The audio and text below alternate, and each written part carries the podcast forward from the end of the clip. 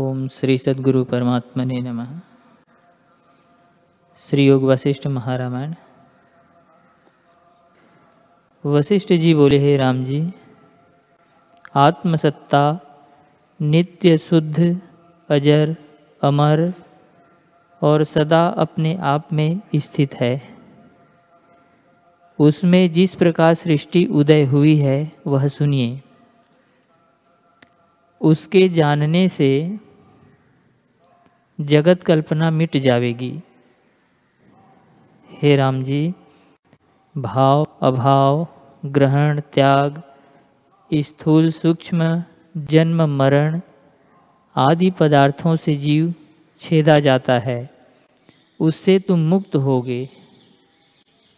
जैसे चूहे सुमेरु पर्वत को चूर्ण नहीं कर सकते, वैसे ही तुमको संसार के भाव अभाव पदार्थ चूर्ण न कर सकेंगे।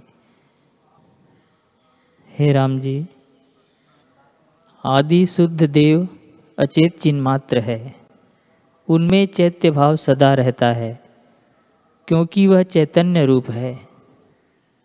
जैसे वायु में स्पंद शक्ति सदा रहती है,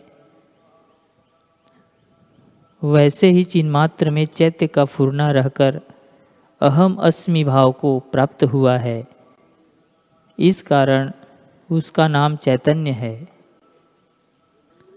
जब तक चैतन्य संवित अपने स्वरूप के ठौर नहीं आता, तब तक इसका नाम जीव है और संकल्प का नाम बीज चित्त संवित है। उसी से सर्वभूत जाति उत्पन्न हुई। इससे सबका बीज चित्त संवित है।